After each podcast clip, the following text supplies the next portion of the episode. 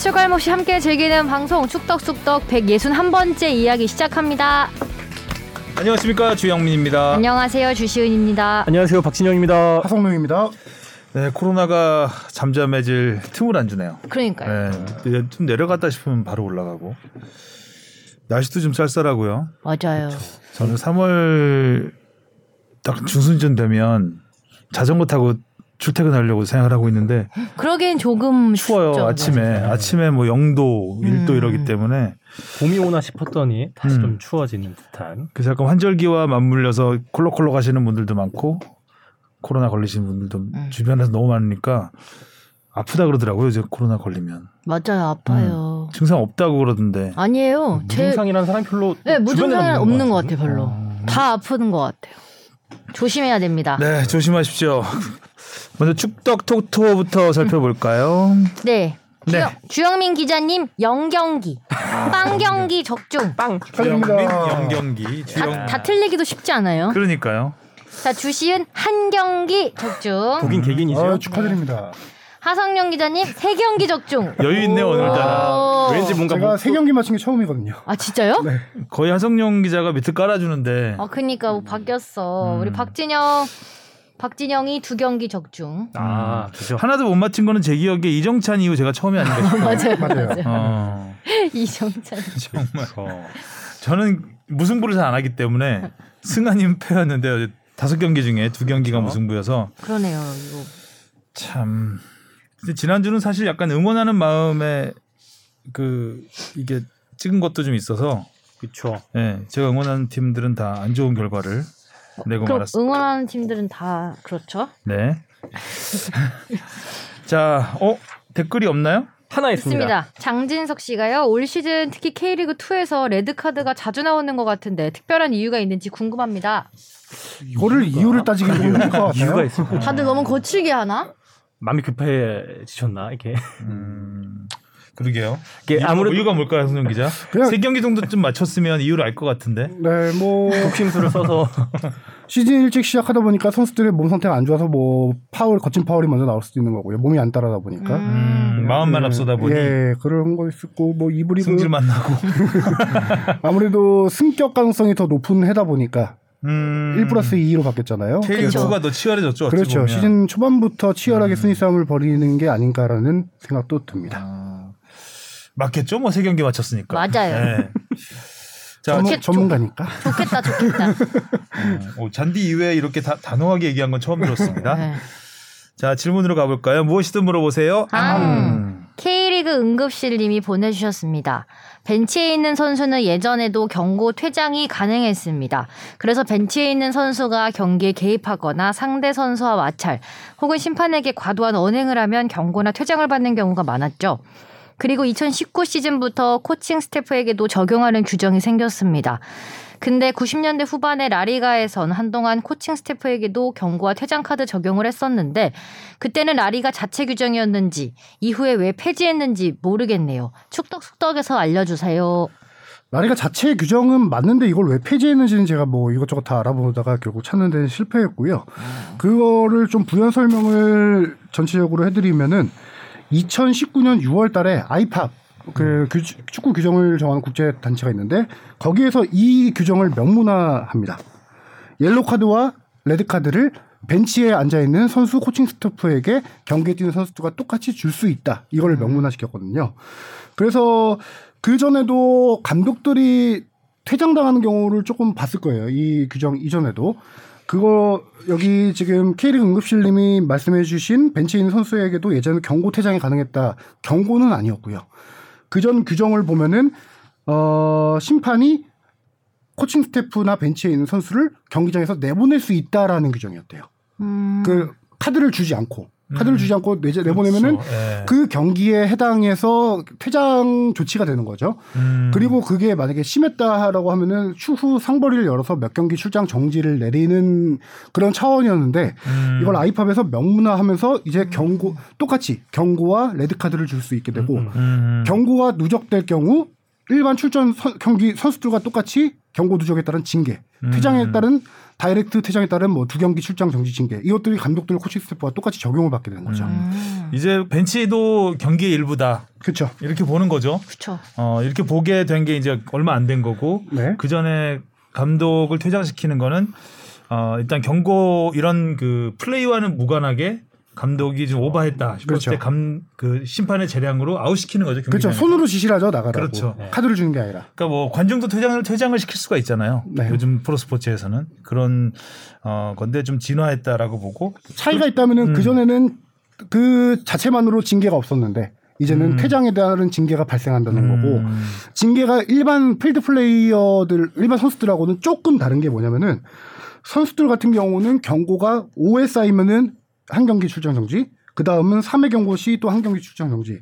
이 시스템이 있는데 코칭 스태프 같은 경우는 경고 3회 시 한 경기 출장 정지.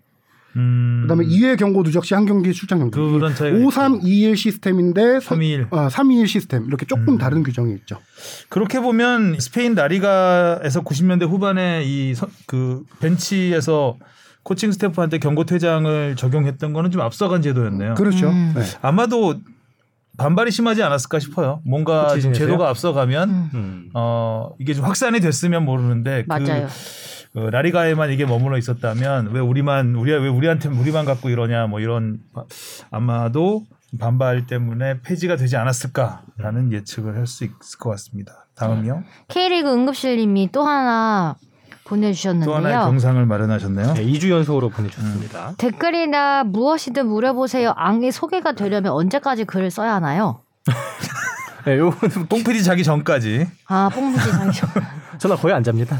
이게 아. 간단하게 조사가 간다 어, 되는 질문 같은 경우는 제가 녹음 당일날 아침에도 취재를 해서 바로 이렇게 소개해 드릴 수 있는데 조금 복잡해서 며칠 걸리는 취재라고 하면은 아무래도 주말 기점으로 이전에 들어온 거는 좀 제가 2, 3일 정도 취재를 할 수 있고 그렇게 소개해 드리고 그렇죠. 수요일 방송이니까 음, 네. 월요일 정도까지 월요일 정도까지는 제가 취재를 하면 해서 이제 좀 소개해 드릴 수 있는데 네. 화요일 날. 들어오거나 그러면 조금 힘들죠. 음, 화요일 아침이나 주말에 작성한 질문이 소개가 안 돼서 네, 그래서 예, 그렇습니다. 기한이 있는지 여쭤봤다고 합니다. 그리고 지난번에 답변을 듣지 못한 질문 중 하나를 다시 드리자면 축구 선수들이 경기 중 착용하는 방한용품 관련 규정이 있는지 궁금합니다. 예를 들어 필드 플레이어가 사용하는 장갑의 손바닥 부분에 에나멜 재질이 있으면 던지기를 할 때 유리하게 작용할 수도 있어 보여서요. 음. 그 외에 유럽에서는 털모자나 타이즈 하의를 입고 경기하는 선수도 본 것 같은데 이런 방한용품과 관련한 규정이 따로 있는지 궁금합니다. 음, 궁금하네. 장갑을 생각 못 해봤던 것 같아요. 던지기 할 때. 맞아, 장갑 안 끼고 해봤어 경기. 방한이라고 해서 따로 규정이 있진 않아요. 근데 이제 선수들이 착용할 수 있는 용품들에 대한 규정을 좀 따져봐야 될 것 같은데, 어, 머리에 쓰는 물건이잖아요. 모자 같은 경우는. 네. 이런 골키퍼는 모자를 일반 캡 같은 것도 다 허용을 합니다. 그쵸 옛날에 어, 유명했던 예전에- 이용발. 그렇죠. 네. 이아 진짜 골키퍼 중에 캡 모자 쓰고 한 사람 모자 있었어요? 네, 예전에 신의손 골키퍼도 썼던 것 같고, 제 기억에. 신의손도 예, 신의손도 썼죠. 네, 그, 찾아볼래. 골키퍼가 쓴, 골키퍼가 많이 썼었고. 그렇죠. 약간 트레이드 마크였죠. 네, 맞아요. 근데 그 쓰는 이유는 그거예요. 햇빛.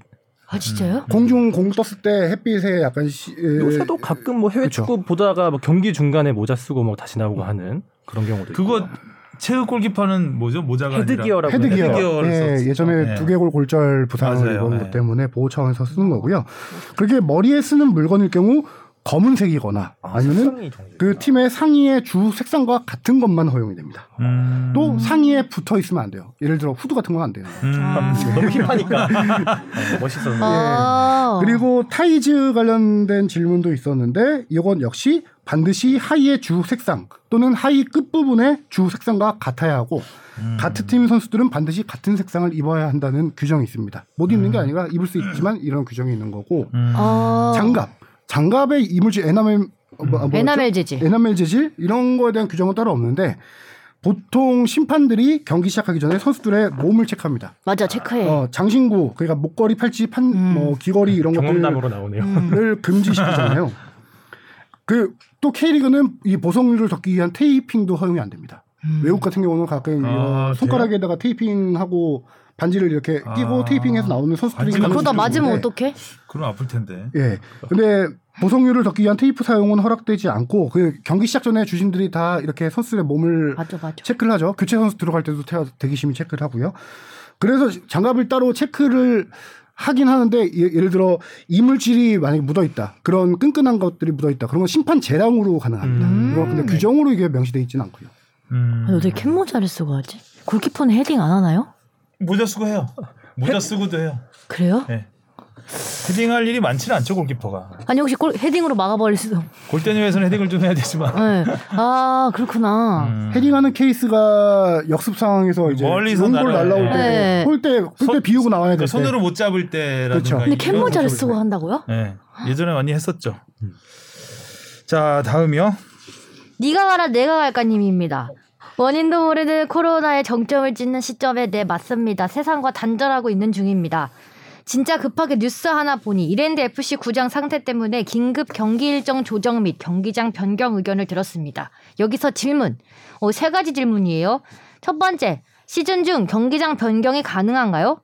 두 번째, 경기장 변경하면 리그 규정에 맞는 조건은 맞아야 하는 것 같은데 맞나요? 3번, 오래되긴 해도 김포 FC와 비교될 정도는 관리 상태가 영향이 크다고 봐야겠죠? 김포 FC도 첫 홈 경기하고 나서 잔디 문제 이슈가 많이 생겼는데 이번에 이랜드의 첫 홈경기 치른 목동 종합운동장 같은 경우는 음. 최악의 상이었어요 거의. 뭐 다 들렸, 네. 다 파였던데. 짤 하나 봤는데 거의 뭐 여- 측면에서 찍은 거 있잖아요. 땅바닥에 거의 붙여서. 어, 진짜. 다- 네. 음. 다뭐 바지 이미 킥오프 하기 전에 워밍업 할 때부터 잔디가 들리기 시작했고요. 그 모든 장, 잔디 곳곳에 우리 흔히 divot이라고 하죠.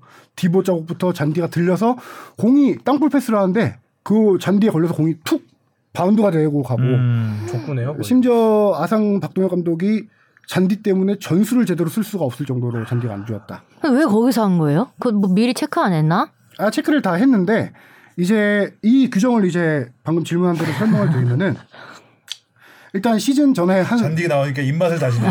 그러니까 잔디 얘기 나오니까 자 들어갑니다 잔디. 그 한 개막 한 30일 전에 검사를 실사를 받습니다. 신청을 해요. 이게 홈경기장 쓰겠다. 그래서 실사를 거쳐서 다 허락이 되고 시즌 중에 만약에 경기 장소를 바꾸게 된다라고 하면은 최소 15일 전에 그 연맹에다 허가를 요청을 해야 되고 연맹에서 심사, 실사를 거친 심사를 통해서 오케이를 해줘야 됩니다. 근데 이번 같은 경우는 너무 경기장 상황이 안 좋았고 어 15일 전 이 다음 홈 경기가 29일인가 있어요. 음. 근데 그 경기까지 상황이 너무 촉박하다 보니까 긴급 사안으로 양 팀의 동의를 얻고 그냥 하- 한 거예요 그러면? 아니요 이번 경기 말고 아, 홈 다. 경기장을 지금 잠실로 다시 옮겼어요. 네, 네, 네. 임시로 그거를 양 팀의 동의 얻고 중계 중계 방송사의 이제 동의를 얻어야 돼요.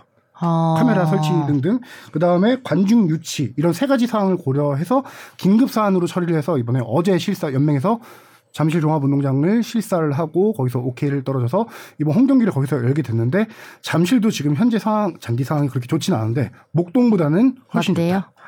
근데 이제 목동 잔디가 안 좋은 이유를 설명하자면은 지난 시즌에 잠실에서 이랜드가 홈 경기장으로 쓰고 목동 시대를 연 거예요 올 시즌부터. 네. 잠실 경기장이 무슨 재개발 관련해서 무슨 MICE 산업단지인가 그런 걸 한다고 해서 이제 홈물을 못 쓰게 돼 있었거든요. 그래서 목동으로 옮겨서 시즌 끝나고 나서 잔디를 좀 보수하고 다 했는데 여러 번 얘기했다시피 시즌이 일찍 시작한 데다 겨울 추위 때문에 뿌리가 제대로 자리를 잡지 못한 거예요. 뿌리가 음. 제대로 내리지 못하면서 그래도 경기는 치를 수 있는 수준인 거라고 거- 경기 감독관이 판단을 하에 경기를 진행했지만 도저히 치를 수 없는 상황이었던 거죠. 목동 경기장이 그러니까 이랜드 오기 전에도 경기들을 계속 하지 않았나요? 거의 안. 아마- 아마추어 대회도 이전에 아닌가요? 인조잔디였습니다. 아 인조잔디. 인조잔디를 K리그 경기 유치하기 위해서 천연잔디로 바꾼 거죠. 언제 이번- 인조잔디로 바뀌었죠? 그, 어, 어, 예전에 K리그 부천 SK가 목동 쓸 때는 그 천연잔디였는데 제가 알기로는 아, 인조였는데 그 혹시 이후 바꾼 모양이구나. 예, 틀렸다면 아니, 다음 사과하겠습니다. 그러니까 관심을 안 가졌으니까 목동 그쵸. 구장은 프로들이 안 썼기 때문에 아마추어 대회들은 계속 했던 걸로 저는 그냥 아마추어 대회는 인조잔디에서 할. 수 있으니까요. 할 수 있죠. 네. 그래서 인조잔디를 바꿨나? 그러니까 경기를 계속 해왔던 경기장이면 경기장이 이렇게까지 네. 엉망일 수는 없는 아니 뭐. 사진 보니까 다 이렇게 일어났던데. 그러니까 지난 시즌까지 잠실을 썼으니까 이번에 앉아야지. 목동에 오는 게 그래도 그나마 좀 더 좋으니까 뭔가 올 거라는 기대감을 갖게 하고 그러게요. 왔다고 생각을 했거든요. 근데 생각보다 어우 진짜 너무 심각하게 그래서 지금 다시 이제. 잠실로 치르기로 잠실로 일단은 지금 현재 한 경기 홈 경기를 치르고요. 음. 나머지 홈 경기 두 경기를 일단은 원정 경기로 지금 바꿨습니다. 그 사이 또 문제를 해결해야 되는데 재개발은 또 해야 될 거 아니에요 거기. 그래서 시즌 내내 쓸 수 없으니까 지금 바- 목동을 재개발하는 걸로 재개발지를 바꾸는 걸로. 예, 축구를 위한 근데 잔디가 참 쉽지 않다. 맞네요. 그러니까. 인조 잔디 시설이었고요. 지난해 11월부터 천연 잔디로 바꾸는 작업을 했는데 아. 이게 너무 짧았던 거죠. 근데 잔디 중요해. 조금 새 잔디였는데 이게 그쵸 기간이 짧은 아. 탓에 그래서 이랜드 같은 경우도 길이 들기 전에 이제 제대로 자리 잡기 그렇죠. 전에 그냥 페인트가 마르기 전에 걸어버린 거죠. 길 들여야 되는데 잔디. 음, 회사 근처라고 전 좀 기대했거든요. 언제 한번 직관 가려고. 음. 그렇죠. 직관. 가기 좋죠 여기 있으면. 바로 가깝잖아요. 음. 예전에 목동 경기장에서 또 예전에 얘기- 얘기하면 그런데 예전에 프로축구 중계를 그 8시 뉴스 스포츠 뉴스에 중계차로 연결하고 막 이랬어요. 아, 어. 기자가 중계차로 지금 전반 진행 중인 현재 몇 대 몇입니다. 이런 걸 그러니까 중계가 없던 시- 많이 없던 시절이거든요. 음. 아까 말씀드렸던 부천 그 시절 말씀. 예, 그때 부천 SK 60 있던 시절에는 거기서 해서 하긴 하곤 했었죠.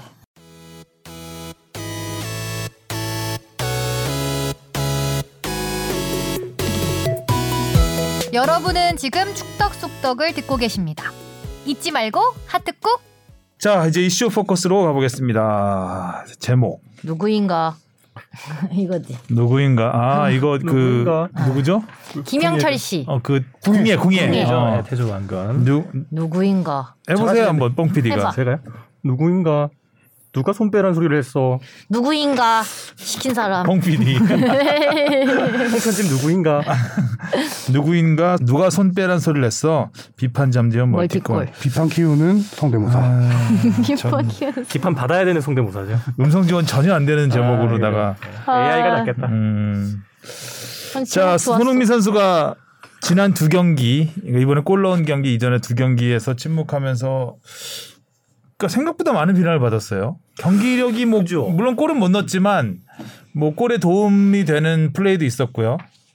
어, 나름 열심히 뛰었고 또 역습에서는 항상 앞서 앞, 그 선봉에 섰고 음. 그렇기 때문에 뭐 골잡이가 매 경기 골을 넣을 수는 없는 거니까. 슈퍼스타다 보니까 평가가 더 가혹한 거죠.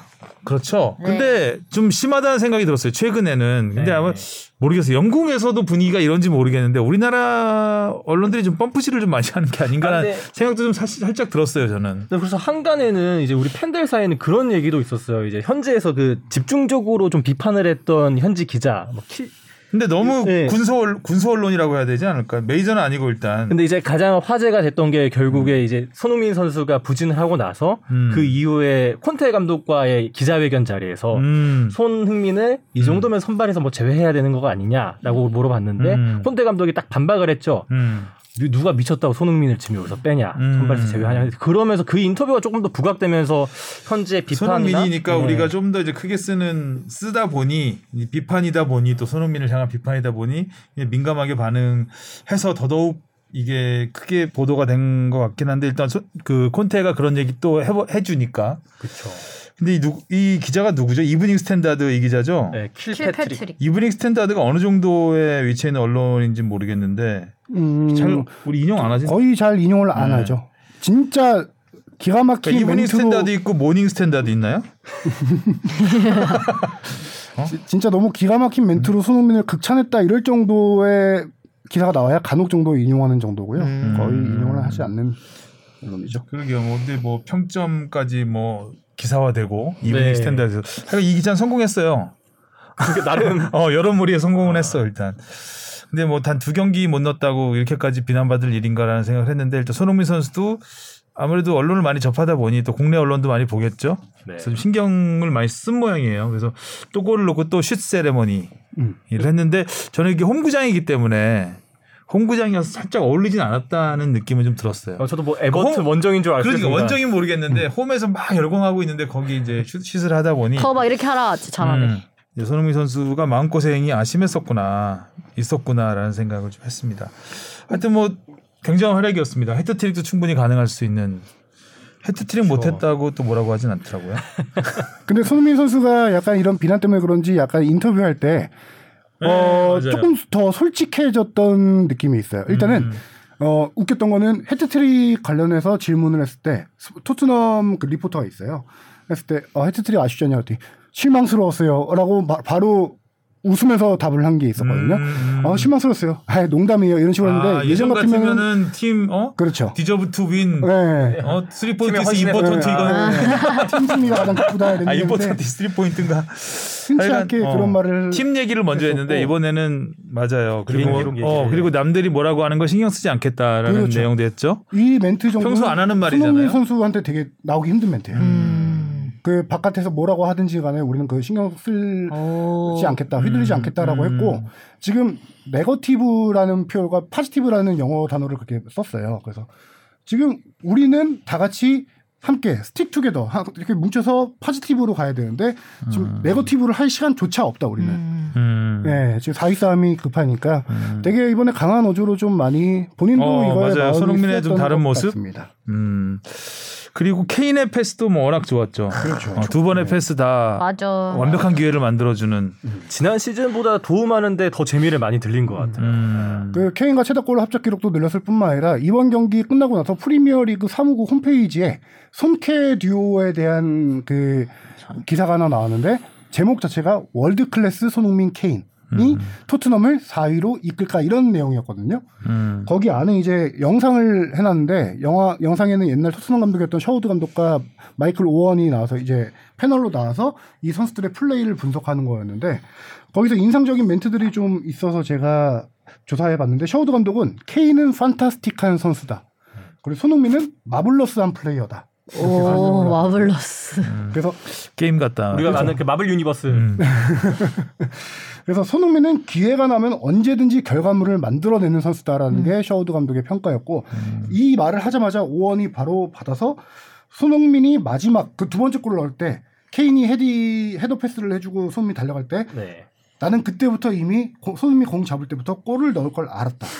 아주 둘이 요즘에 아주 영 쿵짝쿵짝 잘 맞아요. 멘트도 막 서로. 아, 그래서 훌륭한 피니셔다 이렇게 음. 마- 마무리를 하더라고요. 얼마 전에 또 저희도 리포트를 했습니다만 그 두 선수들이 넣은 36골 36골이었죠? 그때 당시 네, 기록이 그렇죠. 37 지금 이제 골이었나? 39골까지 그 골들 이렇게 기억하는 장면들. 음. 근데 어우, 다 기억하더라고요. 이 그 움직임만 가지고 선수와 공의 움직임 그 화면을 보는 게 아니라 선수의 공의 움직임만 가지고 이게 어떤 골인지 맞출 수 있겠냐. 너네 둘이 합작한 건데 이걸 다 맞추더라고요. 되게 재밌었어요. 신기하다. 그 리고 저도 특이한 스탯 중에 하나를 좀 조사해본 게 손흥민 선수가 음, 토트넘 입단 이후에 리그 평균 평점이 이번 시즌이 현재 현재까지 1위. 전체 1위입니다. 아, 그렇지 뭐. 평균 평점이 지금 7.33점이에요. 리그. 아, 음. 근데 이게 지난 시즌에 워낙 최고의 활약을 펼쳤잖아요. 지난 시즌에도 7.27점. 그거를 오. 넘어선 지금 활약을 하고 있고 그냥 단순 계산 이 추세라면 몇 점까지 갈까요? 어, 그 제가 산수가 약해서 오늘 세 경기 맞췄으니까 이것도 어, 이것도 예측해 주신다면. 아, 하성룡 기자 이런 거 좋아하거든요. 이 추세로 가면 뭐 몇 골 뭐 이런 거. 네. 그래서 뽕PD가 여기 적어오기 했는데 지난 시즌까지 시즌별 최장 무득점 경기가 14경기, 7경기, 8경기, 6경기, 6경기, 7경기인데 이번 시즌에 4경기 무득점이 최장이잖아요. 네. 그래서 연속 연속. 예, 연속 음. 골을 못 넣는 어. 실질적으로 이렇게 적어요. 최- 손흥민 선수가 골을 많이 야, 못네 넣는 경기 경기가. 연속 그래, 네 경기- 득점이 최장이라고 하면 거의 특- 완전 특급 골잡이. 근데 그렇죠. 그걸? 침묵했다고 그렇게 비판한다고? 이 평점을 제가 얘기한 것 중에 하나가 이 정도로 손흥민 선수가 이제 진짜 월드 클래스에 음. 올라온 만큼 아까 주바페가 얘기했듯이 기대치가 높아졌기 때문에 네 경기만 침묵을 해도 음. 선- 어, 평가가 이제 기복이 맞아. 심하다 이런 평가가 나오는 게 아닌가. 싶고요. 호날두, 메시 같은 사람들 뭐 득점왕만 못해도 욕 먹잖아요. 음. 그렇게 비슷하게 생각하는. 그럼 기본 세 경기 중에 한 골은 넣었다는 얘기잖아요. 지금 그죠? 그거를 조사한 게 지난 시즌에 17골 넣은 게 37경기에서 넣었어요. 리그에서 음. 경기당 0.46골인데 현재 오. 13골을 넣었는데 26경기예요. 0.5골이에요. 오, 음, 산술적으로 보면 지난 시즌보다 지금 득점 페이스가 좋은. 고, 조조인데? 어.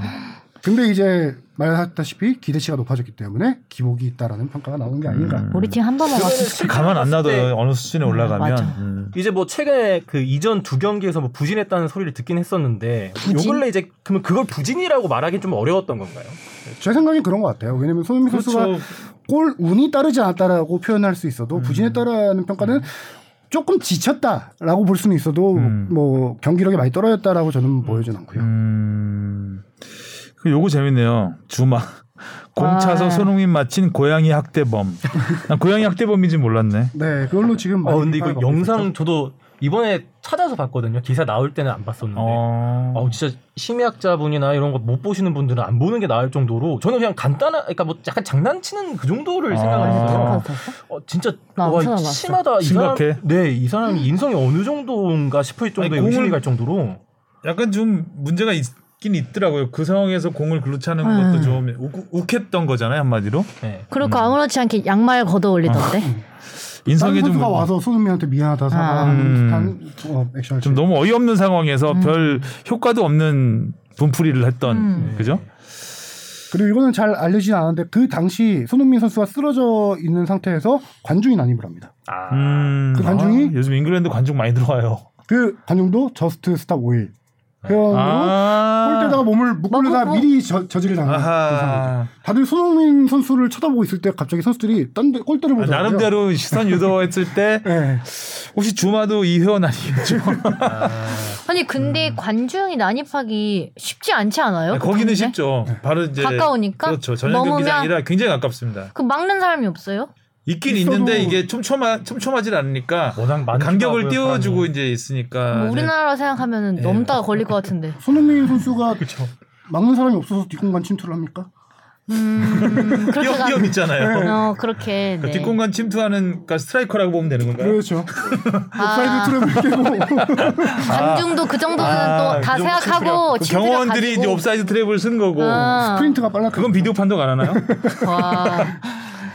우리나라 경기장 같은 경우는 관중석에서 그라운드까지 올 때까지 돼요. 중간에 축구 전용 구장도 네. 거리가 좀 좀 있어요. 되잖아요. 그리고 중간에 이제 골 그 수로 수로는 아니지만 이게 깊이 있죠. 펴- 계단으로 네. 내려가야 되는 한 2, 3m 높이의 그게 네. 있어서 뛰어넘을 수 있어요. 뛰어내리기 좀 쉽지 않은데. 근데 유럽 잉글 프리미어리그 보면 골 넣고 관중한테 안기잖아요. 아 선수가. 맞아 맞아 맞아. 선수가 네. 포 안기기도 하고 올라가기도 해요. 거꾸로 관중석으로. 그럼. 약간 문화의 차이이긴 하죠. 근데 최근에 진짜 잉글랜드 프리미어리그에서는 그 Just Stop Oil이라고 화석연료 반대하는 석유 반대하는 그 환경단체 회원들이 지난번에는 들어와서 골대에 목을 맞아 묶었잖아요. 맞아 목을 묶었죠. 뭐가 네, 목을 뭐 케이블 타이로 묶어가지고 절단기까지 가져와가지고 그게 목을 묶은 이유도 웃기더라고요. 그 전날 리버풀 아스널전에서 이 회원이 들어와서 자기 손을 골대에 묶었거든요. 그랬더니 너무 일찍 풀려가지고 풀려나갔어. 그래서 좀 더 오랫동안 버텨야겠다 싶어서 목을? 묶었다고 하더라고요. 음, 나중에는 2인 1조 나올 것 같아요. 양쪽 골대, 목 양쪽 다리하고. 한, 한 다섯 군데 묶는 거지. 그러면 안 되겠죠? 단체의 네. 소기의 목표는 이루는 것 같습니다. 이런 거 관심을. 자, 손흥민 선수는 이제 달콤한 꿀맛을 보고 아, 예쁜 옷을 입고 맞아 핑크 핑크 핑크 보이가 돼서 벚꽃이던데요 완전. 네, 옷이 아주 예쁘더라고요. 참 아주 그 스타일리스트가 있겠죠? 당연히 스타일리스트가 없나요? 있습니다. 아, 있겠죠. 그래야 이제 스폰 받는 그 물품들이 있으니까 자기 자기 돈으로 자기가 쇼핑해서 산 옷은 아니겠죠. 아, 근데 뭔가 그렇긴 한데 그 재킷은 손흥민 선수의 개인적인 선택이 들어가지 않았을까. 물론 이제 개인적으로 고르긴 하겠지만 스타일리스트가 컨셉은 잡아주지 않을까. 옷을 참 그날의 갈수록 갈수록 그러면- 잘 입는 것 같다는 생각이 들더라고요. 남자는 핑크. 그렇죠. 음. 아, 남자 처음에 핑크. 제목만 보고 핑크 흥민이라 적혀 있길래 곽윤기 선수처럼 그렇게 염색을 하고 들어왔나 싶어 고 약간 놀랐다가 다행히 잘 재킷이었다. 어울리더라고요. 네. 제가 들은 얘기로는 가끔 쇼핑, 직접 현장 쇼핑을 하진 않고 가끔 손흥민 선수가 쇼핑해서 옷을 고르는 경우 있는데 거의 대부분 그 옷을 사다 주는 사람이 있습니다. 따로. 그러겠죠 아무래도 손흥민 선수가 이게 마, 좋겠다. 마 트 나타나면 난리 나겠지. 그런가? 백화점에. 원래 못 사죠.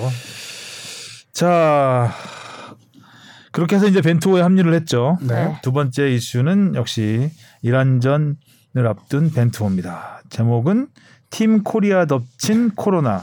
벤투 감독은 악어 고리아 아, 말장난 무지하게 하려고 하는데 느낌이 팀 코리아 덮친 코로나. 아 이런 코리아와 코로나를 이렇게 연장선에 두면 무슨 이게 무슨 짓입니까 이게? 아구 고리아가 포인트인가요? 악어 고리아는 뭡니까? 억지죠, 뭐. 머리 아프다는 얘기죠? 그쵸 그쵸. 네. 악어는 아이고? 아이고. 네. 음, 뭐 이렇게 공감되는 게 하나도 없죠. 아이고. 고리아. 자 일단 어 굉장히 중요한 경기입니다. 우리가 최종 예선을 1위로 올라설 수 있, 있느냐의 그 문제도 있고 조추첨을 앞두고 우리가 또 랭킹을 좀 끌어올려서 3포트에 들어가면 좀 더 좋은 위치에 포지션에 서기 때문에 굉장히 중요합니다. 일단 지난주에 잠깐 확정되기 전에 얘기해 드렸던 대로 유럽 플레이오프 팀들은 4포트로 가는 걸로 확정됐죠. 됐습니다. 유럽 플레이오프 아직 결정되지 않은 세 팀. 그렇죠. 세 팀이 4포트로 가면서 그러니까 어 피파 랭킹 순으로 20 그렇게 되면 3포트에 26위까지 들어가는 거죠. 1, 8. 26위까지 들어가는 게 맞는 것 같은데요. 네네. 네, 26위까지 들어가는데 우리가 29위예요 지금. 아. 그러니까 랭킹을 세 단계만 끌어올리면 자력으로 들어갈 수 있다는 얘기죠. 그리고 근데- 뭐그 중간에 뭐 빵꾸가 뚫린 데가 있을 수도 있고. 그렇죠. 네. 물론 빵꾸라니. 물론 물론 피파 랭킹이 공대? 1위부터 29위까지 26위까지 다 가는 게 아니기 때문에 그렇죠. 네. 빵꾸가 뚫릴 수 있어서 빵꾸. 뭐 현재로 굳이 뭐 현재 순위로도 들어갈 수도 현재로도 있어요. 3, 3포트가 유력한 아, 상황이에요. 가능한 유력한 상황이고 뭐 피파 랭킹 올려놓으면 더더욱 좋고. 좋고 하는 상황입니다. 자 이란도 이란이 코리아 코로나가 더 코리안이잖아요. 내가 섞어놓으니까 야. 자 이란도 코로나 때문에 지금 전력에 큰 차질을 빚었죠. 코로나 확진으로 결정하는 선, 선수가 바뀐 거는 우리나라가 더 많습니다. 음. 하지만 결정- 핵심, 결정적인 네, 핵심 베스트 멤버로 선수들로 봤을, 때는 이란이 일단은 제가 지난주에 잠깐 얘기 들었는데 미드필더 핵심 미드필더 한 명과 측면 수비수 한 명이 경고 누적으로 못 나와요 이번 음. 우리 한국전에 거기다가 공격수 두 명 타레미 이 선수가 FC 포르토에서 뛰는 선수입니다. 오. 거기서도 주전으로 뛰는 선수고요. 자한 바크시 우리 아, 지난해 10월달에 아자리 선수죠. 예. 1대 0으로 우리가 이기고 있다가 동점골을 넣 허용했던 음. 그 자한 바크시라는 선수인데 이 선수도 유럽파죠. 페에노르트에서 네덜란드 페에노르트에서 뛰고 있고요. 이 두 선수가 코로나예요? 이란이 최종 예선에서 13골을 넣었는데 그중에 타레미가 4골, 자한 바크시가 3골. 음. 팀 전체 득점의 절반 이상을 차지할 정도로 핵심적인 선수들이 코로나 확진으로 오기 직전에 코로나 확진으로 어, 한국에 아예 오지를 못했어요. 그래서 이 두 선수가 빠지고 또 경고 누적 두 명 빠지고 해서 이란은 사실상 베스트 11 중에 4명이 빠지게 되는 음. 상황. 오. 아주문은 나오는 거죠. 아즈문은 나오고 있는데 아즈문이 최근에 좀 부진하고 있- 있는 상태고. 음, 계속 부진하면 최종 예선은 지금. 두 골 기록하고 있어요. 이 남이 못 되길 바라고 있네. 일단 우리까지는 좀 부진했으면 합니다. 반면에 우리 대표팀 같은 경우는 이제 작은 정우영 선수, 그다음에 나상호, 김진규, 백승호 이 네 명의 선수가 코로나 확진으로 소집 전후 소집 전과 소집 직후에 이제 바뀌게 된 케이스죠. 네. 음. 그래서 조금 걱정되는 게 이제 음. 백승호 선수 선수 같은 경우도 그랬지만 이게 그 들어왔다가 파주 NFC에 소집되는 모습이 잡혔잖아요. 그래서 선수들이랑 같이 있었을 텐데 혹시 뭐 다른 사람한테 감염될 전염될 우려는 없는지. 제가 첫날 소집할 때 갔었는데 어 그날 백승호 선수가 들어와서 혼자 들어왔어요. 누구랑 같이 들어오지 않고 혼자 들어와서 물론 방에 가서 했고 첫 훈련에 안 나왔어요. 보니까 실내 회복 훈련을 한다고 하더라고요. 그 회복 훈련을 제가 알기로는 두 명이 첫날에 15명이 소집됐거든요. 25명 중에 수원 FC의 박민규 선수랑 백승호 선수가 둘이 했는데 축구협회 문의해 보니까 실내 훈련해서 따로 접촉이 없었고 그 안에서도 뭐 마스크 쓰고 했기 때문에 크게 지금 확산할 것 같지는 않다라고 하고 있는데 그거 이것 때문은 아니지만 매일 코로나 검사를 하고 있습니다. 지금 음. 축구협회 내부에서도 어, 혹시 추가 확진자가 나올 가능성에 음. 대비해서 힘들겠다 콧구멍. 전북 선수가 두 명인데 코로나 확진된 선수가 네. 네. 돼서 이제 아웃된 선수가 지난 경기 다 뛰었죠. 예, 선수. 김진규, 백승호 다쳤죠. 선수 어. 지난 경기 다 뛰었고 상대 팀이 김천이었습니다. 음. 그래서 김천 당시에 경기 뛰었던 선수들 보면은 조규성, 조규성. 권창훈, 박지수 뭐 지금 여러 명들이 그 당시 경기에 뛰었거든요. 그래서 음. 이 선수들도 조금 조심해야 될 상황이 아닌가라는 생각이 들더라고요. 그러게요. 우려는 뭐 남아 있습니다. 네. 자 벤투 감독이 많이 이겼더라고요 지금까지. 네. 네. 오래 하기도 했고요. 네, 올해 했죠. 코로나 시국이라는 또 중간에 공백기도 있어서 굉장히 재임 기간은 길었, 길었는데 이번에 A 매치 최다승을 도전을 하죠. 오 1승만 더 거두면 된대요. 네, 역대 올리 어, 대- A 대표팀 감독 중 A 매치 최다승이죠. 28승에 도전을 하고 시- 지금까지 27승 10무 4패. 뭐 승률로 봐도 거의 역대급 네. 전적이네요. 저는 27승보다 놀랐던 건 4패밖에, 4패밖에 안 했어요. 근데 왜 이렇게 많이 먹었던 거죠? 신무, 신무 때문에. 신무 때문에. 어, 신무 때문에 그래요. 신무 때문에. 근데 이 신무 중에 이제 우리가 강팀하고 비긴 것보다는 우리가 충분히 이겨야 될 팀하고 그렇죠. 비긴 것들이 있기 때문에 네. 우리한테는 이제 뭐 패배나 다름없는 충격이 음. 약간 온 경기들이 몇 경기가 있었죠. 뭐 선제골 내주고 어렵게 비긴다든가 아, 그래, 예, 이런. 경우들이 있어서 아무튼 기록은 굉장히 좋고 지금은 상당히 안- 안정된 전력을 보여주고 있기 때문에 어 이게 기대가 됩니다. 지금 선수들 인터뷰를 보면은 팀이 어느 정도 안정됐다라고 느껴지는 음. 게 지난번 A 매치 소집 때 선수들이 어 손흥민, 황희찬 선수 빠질 때도 있었고 황희조 선수 빠질 때도 있었잖아요. 그렇죠. 그런데도 선수들 안에서 분위기가 누가 나가도 우리는 이 팀 스타일 유지하기 때문에 경기력이 유지될 수 있다라는 자신감이 되게 많이 차 있고요. 음. 그러니까 진짜 팬 입장에서 봐도 사실 이번에 코로나 확진 4명이나 되면서 명단이 바뀌었지만 음. 그러니까 막 크게 걱정이나 뭐 우려가 되지 않는 그러게요. 음. 그런 걸 이제 지난번 유럽 평가전에서 손흥민 황의조 없이 정말 어린 선수들을 이렇게 고루고루 써가면서 지금까지 완전히 다른 모습을 보여줘서 아 벤투 감독이 저도 많은 비판을 하긴 했지만 계속 쓰는 선수 쓴다라는 음. 이런 말을 음. 많이 들었잖아요. 근데 그렇게 오랜 기간 동안 에이스들만 베스트 11을 고수하면서 자리를 잡은 다음에 아 이제서야 좀 이 자리에 한 명 다른 선수 넣어보고 다른 선수 음. 넣어보고 일단 기본적인 틀은 일단 plan A를 잡혔으니까. 딱 예. 확실하게 그래서 아 이게 좀 멀리 보는 음. 혜안이 있었나라는 또 좋게 보게 되더라고요. 음. 음.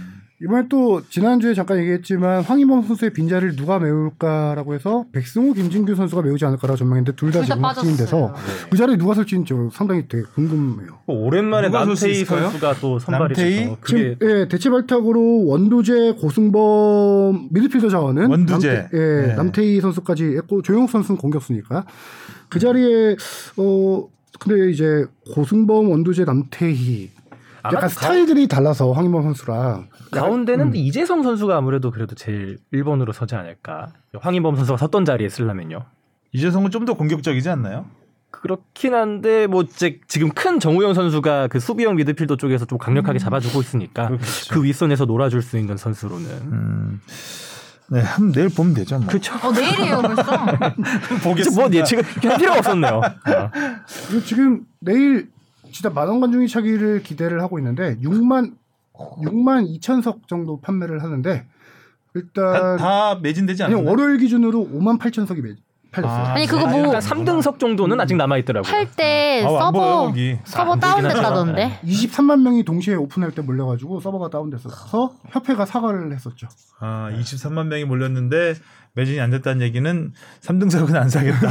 안 사겠다는 거지. 근데 3등석은 안 보여. 너무 멀어요. 눈이 한 2.0은 돼야 돼요, 진짜. 좋겠다. 그래서 이번에 여자친구랑? 오랜만에 포장하려고요? 카드 섹션을 한다고 해요 관용가에서. 아, 와 재밌겠다. 꿈은 이루어진다? 뭐가 이루어질까요? 음, 뽕 PD가 내일 보러 간대요. 네, 근데 보러 혼자 간다고. 간다네요? 아, 여친이 지금 건강이 좀 좋지 않다고 해요. 아.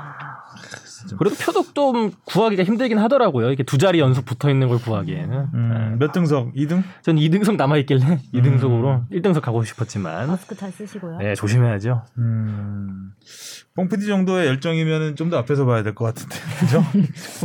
남아 있는 자리 아, 가다 캐팅이 보니까 실패한 걸로. 실패했어요. 누구 섰나도 봐야 되고 하니까. 맞, 잘 보고 와요. 음. 어, 오, A매치 최다승 1위가 함흥철 전감 아무도 엄청 오래된 얘기네요. 근데 이제 이제 단일 기간이 아닌 재임 기간을 다 통틀어 합쳤을 때, 네 그런. 아, 중간 중간 띄엄띄엄 그렇죠. 음, 네. 했을 때 그전 기록으로 이제 연속으로 봤을 때는 슈틸리케였잖아요. 네, 슈틸리케였고요. 음. 그러니까 저희 재임 기간 전체로 봤을 때는 43승이네요. 네. 그죠? 그래서 저는 함흥철 함흥철- 전 감독님은 네. 전 이름은 조금 생소하더라고요. 스위스 월드컵 네네. 나갔던 분이죠. 음. 네, 54년 스위스 월드컵 나갔던 전설적인 골키퍼 분이셨죠. 출신. 네, 골키퍼 출신이고. 음. 음. 아 그럼 스위스 월드컵 그 처음 나갔던 그 월드컵. 예, 아그 뭐야 푸스카스의 공을 직접 막 여러 번 막았다는 그. 그럴 겁니다. 아, 음. 푸스카스? 아 네, 그렇죠. 그 헝가리. 헝가리, 네, 헝가리 헝가리한테 때. 아홉 네, 열 네, 골인가 네, 아홉 골을. 십일 네, 경기나 맞아요. 네. 열심히 막고 굉장한 선방을 했는데 아홉 그렇죠. 골을. 어. 아홉 골이면 선방한 거죠. 그 당시 어떻게 보면 음. 한두 달 걸렸다 그랬던가요? 우리나라에서 스위스 가는데 맞아요. 한달 한 이상 달 걸려서 가서 걸렸다고. 거의 뭐 도착하자마자 한 이틀 있다 경기했다고. 그 경... 일진 이진 나눠서 베스트 11이 먼저 출발하고 아, 아. 벤치 멤버 나중에. 요즘에 뭐좀 나중에 비행기 비행기 아, 정말 어려- 어렵다. 자리가 없어서 열악했네요. 아. 한국 축구가 그렇게 시작을 했습니다. 음. 자, 그 다음에 또 K리그로 넘어가 보겠습니다. 네, 좀 쉽게 간 것 같은데요? 어? 이슈 포커스 날로 약간 날로 먹었어 이거. 뒷심이 뒷심이 흐려요. 너 이 선수한테 고마워해. 음, 뽕PD가 잡은 제목은 여섯 글자로 끝내겠습니다. 이승우, 이승우 데뷔골. 데뷔골. 아, 앞에는 뭐 아고 꼬리 아고 아고. 아니 근데 이거보다 더 어? 중요한 게 있었습니까? 다른 팀이 서운하겠어. 축구 그 자체가 골을 넣었는데. 다른 팀이 서운하겠어요. 아, 근데 진짜 저도 놀란 게 사실 이제 이번에 K리그 리뷰 좀 보려고 그 기사를 찾으면서 뭐 수원 삼성대 누구 뭐 다른 기사를 치는데 결국에 이제 관련된 순으로 기사가 뜨면은 다 이승우 골로 덮여 있더라고요. 아니, 이승우 다른 기사를 보고 싶어도 골 넣은 영상이 유튜브에 그 7시간 만에 100만 뷰를 넘겼대요. 골 넣은 영상 골 때문이 아니라 저는 세리머니 때문이 와, 아니었을까. 그래서 와 이렇게 인기가 많은 선수였나 관심이 인기 많은 많죠. 선수였나. 와. 그 어제 저 하성룡 기자가 보여줬는데 그 세리머니에 그 지루박 음악 넣었더니 완전 타- 그 템포가 딱딱 맞아가지고 너무 무섭습니다. 그거를 무한재생으로 역재생까지 어. 해서 그 돌리면 노래. 킹받다. 장지호 의원님은 화장실 갈까 말까라고. 아니 좀. 아 신세대답지 않은 세리머니였습니다. 람바다를 보는 듯한 어, 예전에. 람- 그러니까 저도 좀 기우였나 봐요. 그러니까 전에 그 이승우 선수가 수원 FC에 입단하고 나서 기자회견했을 때 약간 자신감이 좀 떨어진 듯한 예전에 패기가 사라진 듯한 그런 모습을 비춰줘서 아 뭐. 그때도 그리고 심지어 인터뷰도 내가 데뷔골을 넣을 때뭐 어떤 세리머니를 하겠다 뭐 요런 포부를 밝히지 않았거든요. 근데 막상 또 골을 넣으니까 이렇게 그건 이제 그 네. 당시는 어떤 그 경기력에 대한 자신감 이런 걸 평가하기보다는 그 인터뷰는 그러니까 내가 성숙했다는 걸 보여주고 싶어 했었죠. 그 인터뷰를 통해서 예전에는 톡톡 튀고 뭐 말 굉장히 과감하게 과격하게 막 일단 지르고 보는 스타일이잖아요.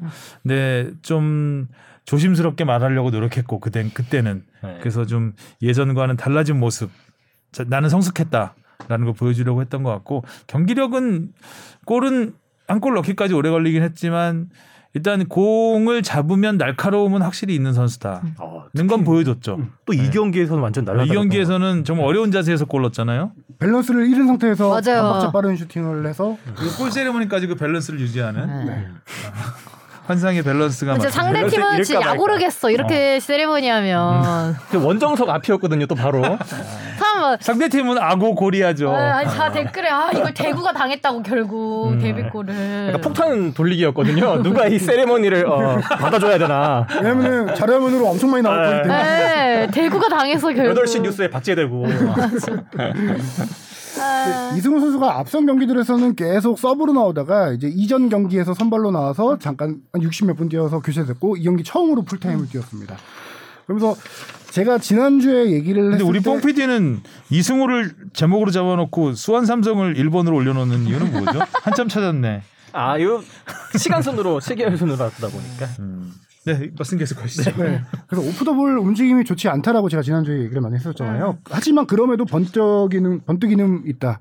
근데 이번에 보니까 어 지금 동료들과의 연계 플레이를 많이 하더라고요. 아, 이전에는 약간 조금 혼자 오- 공간을 찾아가지 못해서 음. 동료들에게 패스를 줬 성숙했네 플레이도. 그게 왜 그러냐면 지금 무릴로 라스 선수가 한두 엄청 오랫동안 못 나왔잖아요. 발목 부상으로. 이승우 중심으로 이 경기를 준비한 거예요, 감독이. 음. 이승우를 중심으로 이 경기를 완벽하게 이제 네가 이 팀을 공격을 이끌어야 되는 에이스다. 라고 해서 이승우 중심으로 연계 플레이를 엄청 연습을 많이 했고 그리고 시- 이승우 선수 개인적으로도 몸의 스피드가 많이 올라왔더라고요. 특히 저는 느낀 게 공이 없을 때 off the ball에서 움직임보다 공을 가지고 나서 훨씬 더 빠르게 음. 뛰어 침투하고 움직이고 하는 음- 그 스피드가 확 살아났다. 그러다 보니까 이 경기에서도 하프라인에서 상대 수비 제치고 질주해서 뭐 경기 막판에도 저기 1대1 찬스 아, 동력이 네네네. 만들어주고 그런 공 가진 음- 공 가지고 나서의 움직임 스피드가 확실히 좋아졌구나라는 걸 느꼈고요. 이게 이승우 선수가 이날 스탯도 최고치를 찍었죠. 앞선 다섯 경기 슈팅 여섯 개였는데 이날 한 경기 슈팅 다섯 개 됐습니다. 음. 다섯 경기치를. 역시 이승우를 중심으로 경기가 흘러가다 보니까 네, 또, 또 이승우의 역할이 더 커지는 부분이 있겠죠. 그렇죠. 음. 이승우 선수 어머니가 경- 관중석에서 경기를 지켜보시고 눈가가 촉촉해지셨고 그리고 이승우 선수의 그 성숙한 골 세레머니 이후에 어머니? 어머니를 향해서 하트 아, 네. 그러는 그 짠한 감동도 있었던 네. 이승우 선수의 첫 골이었고 경기도 뭐 완전 재밌었죠. 4대 3으로. 4대3 일곱 골. 와. 진짜, 예. 그러니까 3대 3까지 갔을 때도 이거 누구 한 팀이 이제 무승부로 끝나는 게 아니라 이기겠다. 그 생각이 들게 만드는 경기였던 것 같아요. 음, 정말 난타전이었습니다. 수원 FC 같은 경우는 이승우에 가려져 있지만 저기 니실라라는 선수가 제대로 본 실력을 드러낸 경기였는데 투톱 아래 위치에서 공수 연결을 해준 선수인데 딱 이 별명을 들으면 어떤 플레이 스타일인지 알 거예요. 핀란드의 모드리치예요. 오 모드리치. 음. 축구도사 느낌. 약간 어, 그 중앙에서 킥 킥력 좋고 어, 볼 연계 플레이 좋고 이 선수가 핀란드 현역 국가대표입니다. 25살인데 그래서 그럼 한국의 이재성인데. 그렇죠. 그래서 이 선수가 이날 정확한 킥으로 도움하고 데뷔골까지 넣고 1골 1도움을 기록해요. 맞아요. 또 이 선수가 그 특히 set piece 상황에서 킥을 진짜 잘 올려주면서 잭슨 선수랑 김승준 선수의 골도 그렇죠. 사실상 도왔다고 볼 수 있고요. 네. 경기를 이기면 별의, 별의별 게 다 미담이 되는데 또 우리 수원 FC 김호곤 단장이 선수들한테 2달러 지폐 40장을 나눠줬다고. 이런 게 있더라고요. 예, 행운의 2달러. 아, 실제 감독이 언급한 내용입니다. 네. 음. 뭐 김동균 감독님은 저는 생각이 나는 게 이번에 저는 몰랐는데 기사 찾아보니까 그 이승우 선수의 더 카풀이라고 해야 될까요? 이 출퇴근길을 같이 이제 직접 운전해 주면서 음. 왔다 갔다 하더라고요. 그러면서 이제 이승우 선수의 그간의 뭐 고민들이나 뭐 마음고생 음. 그리고 그런 걸 많이 토로하면서 조금 더 마음 편해진 게 있지 않나. 그래서 이승우 김동균 선수가 차가 없나요? 그건 잘 모르 찾아있겠죠? 네. 차가 있어도 이웃 사촌이에요. 저희 동탄 둘 감독 김동현 감독과 이승우 선수 둘 다 동탄이 집인데 이웃 사촌이라서 매일은 아니어도 이렇게 기회가 맞으면은 감독 차를 타고 같이 출퇴근을 하면서 오. 아까 얘기했다시피 전술 얘기, 인생 사는 얘기 엄청 얘기 그렇죠. 많이 하면서 이승우, 이승우 선수 이제 기사 알려주는 차원에서 그렇죠. 같이 태워주는 거는 뭐 감독으로서는 당연히 할 수- 오. 해야 되는 일 같기도 하고요. 그래서 또술 먹으면 선수가 운전할 수도 있고. 입단한 지 얼마 안 됐는데 이제 고민까지 털어놓을 정도로 음. 되게 감독과 선수가 그렇게 가까워졌다. 음. 그래서 이제 전술 얘기도 많이 하면서 뭐 경기력으로 그게 나올 수도 있는 거고 한 가지는 제가 수원 FC 구단 프런트에 좀 물어봤는데 이승우 선수를 구단에서 특별 관리하는 거 있는 것 중에 하나가 인터뷰예요. 어. 지금 공식 인터뷰, 경기 후 플래시 인터뷰나 이런 인터뷰에 인터뷰를 금지시키고 있습니다. 음. 아예 안 하고 있는 게 이승우 선수가 워낙 톡톡 튀는 멘트를 많이 하기 때문에 인터뷰로 구설에 오를 가능성이 높다. 그리고 그것이 조금, 조금만 음. 조금 많이 튀지 않고 조금만 네. 튀어도 네. 그게 좀 확대 해석이 확대하니까. 되고 침소봉대가 되기 때문에 아, 구단에선 잘하고 있는 것 같네요. 네, 그래서 음. 어느 정도 진짜 활약이 인정받을 정도까지는 따로 인터뷰를 공식 인터뷰에는 시키지 않겠다라는 게 수원 음. FC 구단의 방침이에요 현재. 수원 FC가 초반에 굉장히 불안하게 출발을 했었는데 네. 이승우 선수가 조금씩 자리를 잡으면서 음. 제 궤도로 올라오고 있고 반면 대구는 챔스리그 때 챔스리그에서 그 에드가 선수 부상 그렇죠. 네. 예, 공백이 우려된다고 했었는데 하, 세 골이나 넣었는데 그러면도 세 골을 넣었는데 음. 이날 최전방에 세징야 정치인 라마스 쓰리톱을 세웠어요 음. 대구가. 근데 원래 그 가운데 정치인 선수는 주로 이제 서브로 많이 나오는 선수고 우리가 예전에 잠깐 소개했었는데 김진혁 선수라고 네. 중앙 수비수와 최전방을 왔다 갔다 필요할 때마다 왔다 갔다 하는 선수를 음. 소개했는데 그 선수를 최전방에 세워놓고 전술 가마 감독이 훈련을 했는데 그 선수가 경기 직전에 코로나 확진 판정을 받아서 전술을 확 바꿔버리는 아. 그래서 음. 최전방 공격수를 바꿔버리는 그런 상황이 놓인 거죠. 어려움이 많았군요. 네. 자 그리고 전북 경기도 좀 제가 저는 관심을 갖고 봤었는데 전북 대 김천. 네, 전북과 김천 결국 비겼어요 홈에서 전북은 또 구스타보가 어렵게 어렵게 첫 골을 넣긴 했지만 또 다시 울산을 쫓아가는 데는 네. 음, 실패를 했다고 봐야 되겠죠. 많이 모자라죠. 음, 그런데 앞선 경기들보단 경기력은 훨씬 좋았습니다. 음, 아. 음. 이 경기는 조금 전북 스타일이 조금 이전보다 나왔던 경기인데 어 일단은 김진규 선수가 이적하자마자 이 경기에 출전을 했습니다. 제가 지난주에 잠깐 얘기했던 게 백승호만 차단하면 된다라고 전북은 상대 팀들이 그렇게 전술을 들고 나오는데 김진규 선수와 백승호 선수가 서다 보니까 역할 분배가 되면서 이제 백승호 선수의 패스 성공률이 그 전에 60% 70%라고 했잖아요. 91.5%까지 수직 상승했어요 이 경기에서. 음. 역할을 나누고 김진규 선수가 주로 짧은 패스를 많이 찔러주고 백승호 선수가 롱 패스를 찔러주고 하면서 역할 분담되면서 측면으로도 많이 열렸고요. 측면에 또 후반에 일류첸코 구스타보 문선민까지 투입하면서 투톱에다가 측면 공격까지 활로 어, 측면에서 빨리 크로스를 올려주면서 공격이 확실히 살아났던 음, 음. 그래서 앞선 경기에서 전북이 이, 이 직전 경기에서 슈팅 수가 9개, 유효 슈팅이 1개였는데 슈팅 수만 봐도 이 경기 슈팅 수 18개입니다. wow. 두배 이상 늘어났고 음. 유효 슛도 8개. 그렇게 가야죠 전북은. 그렇죠. 음. 근데 이제 뭐 그 확실히 전에는 아예 골문 앞에까지 공이 잘 안 갔다고 하면은 맞아. 이번에는 확실히 슈팅까지 그렇죠. 나오고 또 마무리가 좀 안 된 것도 있었던 것 같아요. 진짜 거의 확실하게 골. 왜왜 찬스라고 갑자기 그렇게 게확 변할 수가 있죠? 김진규 효과인가요? 패스 줄기가 살아나는 거죠. 어. 그러니까 줄기가 왜 살아나냐 이거죠. 김진규 선수, 김진규 선수. 김진규 선수가 투입 김진규가 가- 아 네. 이, 이- 김진규는 그 전에도 있지 않아요? 아니요 부산에서 부산에서 이번에 이적하자마자 이번에 이적하자마자. 아 김진규 효과. 네, 김진규 아. 효과였던 거죠. 좀 후반에 좀 막 그문을 두드리더라고요. 어.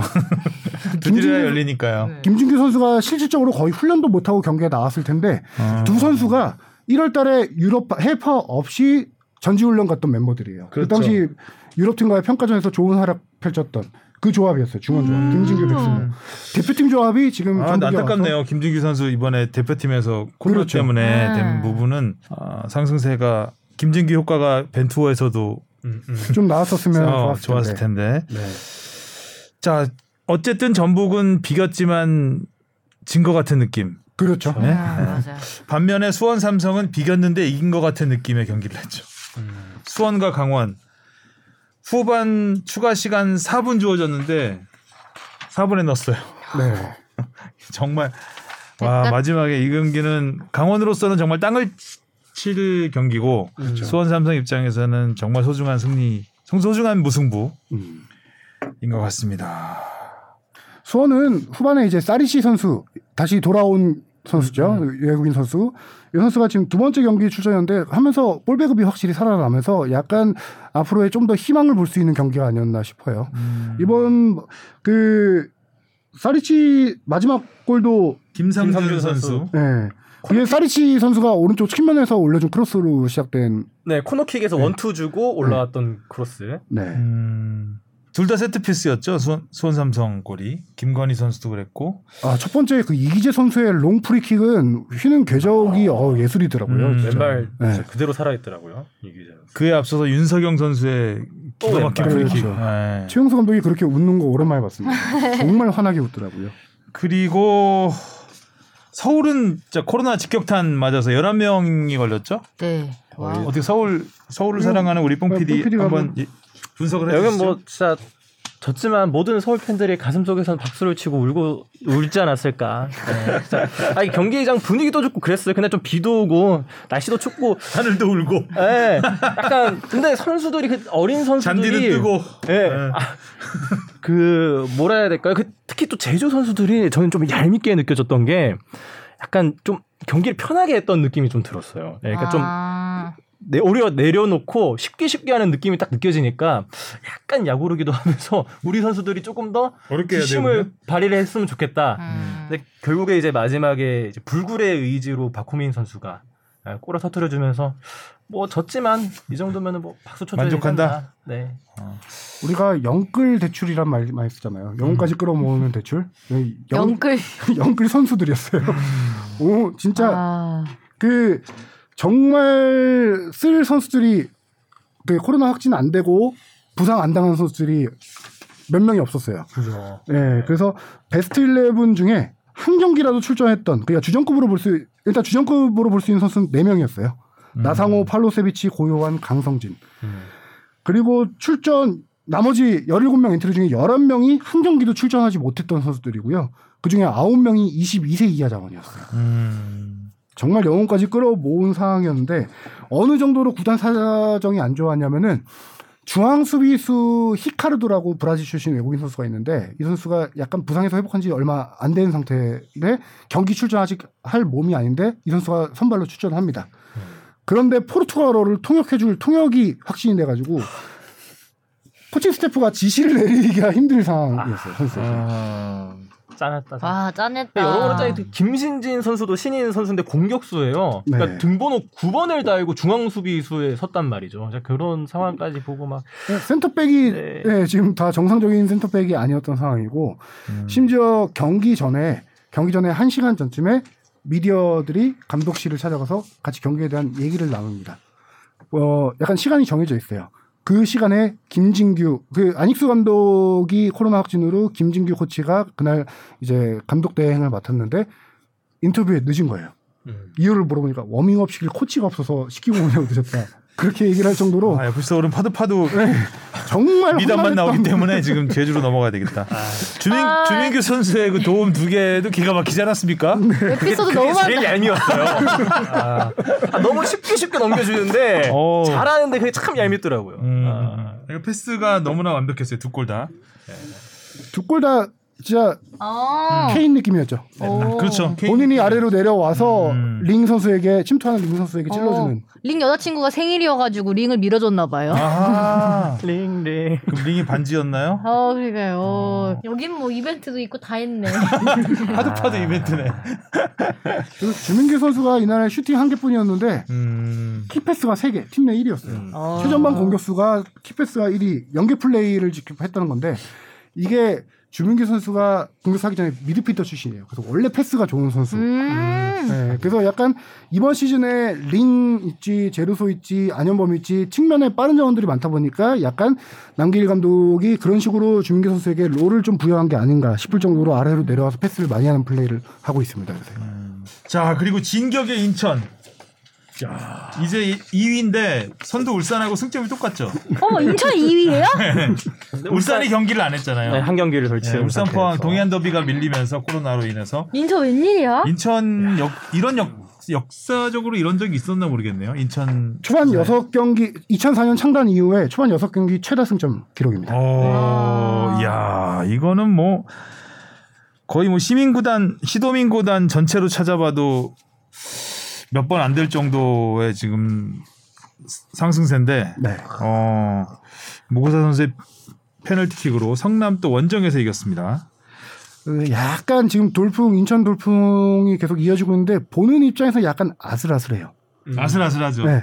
왜냐면은 지금 이긴 4승이 모두 1대 0 승리입니다. 음, 맞아, 맞아, 맞아. 그리고 지금 6경기에서 5골을 넣었습니다.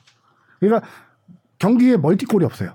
음. 1대 0 승리 쭉쭉쭉 하고 뭐 무승부 있고 그런데 이게 인천의 짠물 수비는 지난 시즌부터 우리가 얘기를 많이 했어요. 조성환 감독이 워낙 수비 조직을 잘 가꾼 쓰리백으로 잘 갖고 있고 그래서 올 시즌도 계속 지금 무실점 경기가 1대 0 승리가 네 번이니까 네 번이잖아요. 공격도 짜구나. 네.